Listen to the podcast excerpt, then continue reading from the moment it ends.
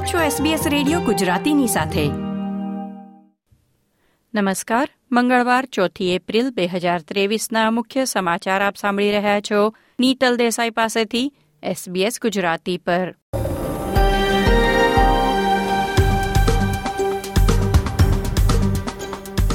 આજના મુખ્ય સમાચાર. સતત દસ વખત વધારો કર્યા બાદ આખરે રિઝર્વ બેન્કે વ્યાજદર યથાવત રાખ્યો. ઓસ્ટ્રેલિયાના સરકારી ઉપકરણોમાં ટિકટોક પર પ્રતિબંધ લદાયો. ચંદ્રની સફરે જનાર નાસાના મિશનમાં પ્રથમ વખત મહિલા અવકાશયાત્રીની પસંદગી.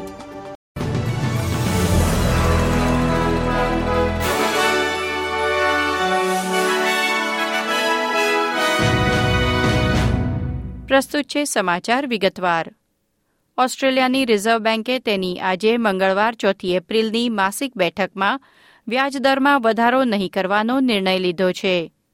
ગયા વર્ષે મે મહિનાથી સતત દસ વાર વ્યાજદર વધારી ત્રણ પોઈન્ટ છ ટકા સુધી પહોંચાડ્યા પછી પહેલીવાર કોઈ ફેરફાર નહીં કરવાનો નિર્ણય લેવાયો છે. રિઝર્વ બેન્ક ઓફ ઓસ્ટ્રેલિયાના ગવર્નર ફિલિપ લોએ એક નિવેદન બહાર પાડ્યું, જેમાં કહ્યું કે આ પગલું બેંકના અગાઉના વ્યાજદરમાં વધારાની અસરનું મૂલ્યાંકન કરવા માટે સમય આપશે.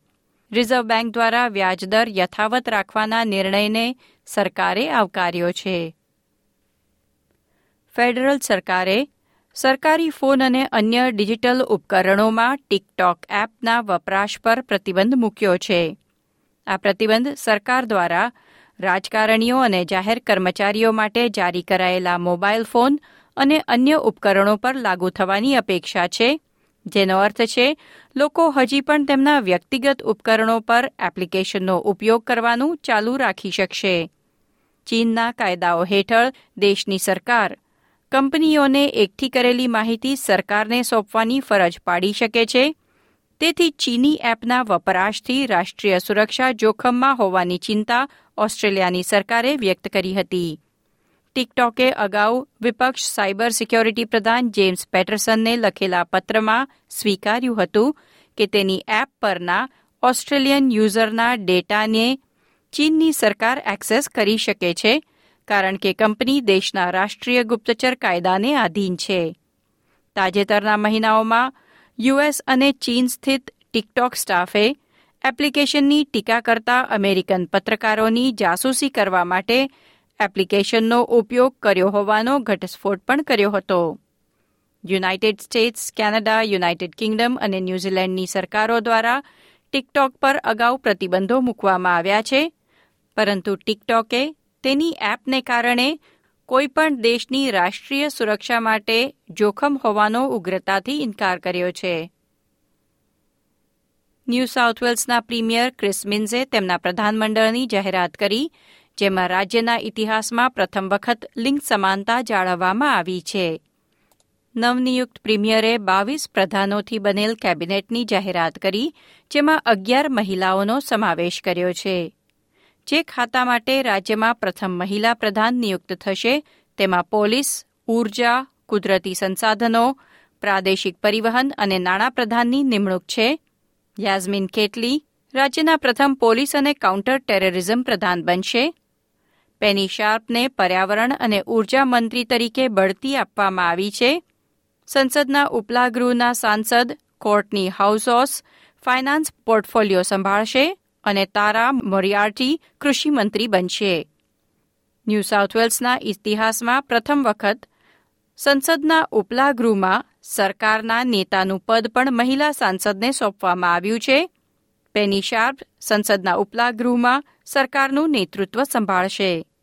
નવું મંત્રીમંડળ આ સપ્તાહના અંતમાં શપથ ગ્રહણ કરશે.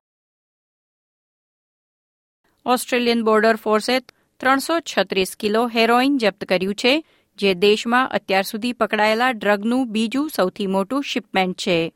બ્રિસ્બેનની ઉત્તરે બ્રેન્ડેલમાં એક માલવાહક કન્ટેનરમાં સોલર પેનલ એક્સેસરીઝ તરીકે પાંચસો કિલોગ્રામ વજનના બે કોન્ક્રીટ બ્લોકની અંદર ડ્રગ્સ છુપાવવામાં આવ્યા હતા.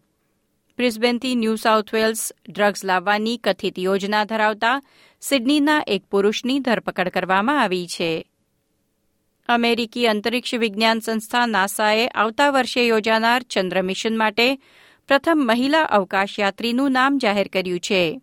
એન્જિનિયર ક્રિસ્ટીના કોકના નામે એક મહિલા દ્વારા સૌથી લાંબી અવકાશ ઉડાનનો રેકોર્ડ છે અને હવે ચંદ્ર પર જનાર મિશનમાં પણ તેમની પસંદગી થઈ છે. ચંદ્ર પર માનવના પગલાં પડ્યા તેના પાંચ દાયકા પછી ફરી એકવાર અવકાશ યાત્રીઓ સાથેનું મિશન યોજાવાનું છે. ખેલ સમાચારોમાં, ક્રિકેટ ઓસ્ટ્રેલિયાએ મહિલા ક્રિકેટરો માટે છાસઠ ટકા પગાર વધારાને મંજૂરી આપી છે. સાથે જ, બિગ બેશ લીગની મહિલા ખેલાડીઓના વેતનમાં પચાસ ટકાનો વધારો થશે. આ હતા મંગળવાર, ચોથી એપ્રિલની બપોરના ચાર વાગ્યા સુધીના મુખ્ય સમાચાર. આ પ્રકારની વધુ માહિતી મેળવવા માંગો છો? અમને સાંભળી શકશો Apple podcast Google podcast Spotify કે જ્યાં પણ તમે તમારા પોડકાસ્ટ મેળવતા હોવ.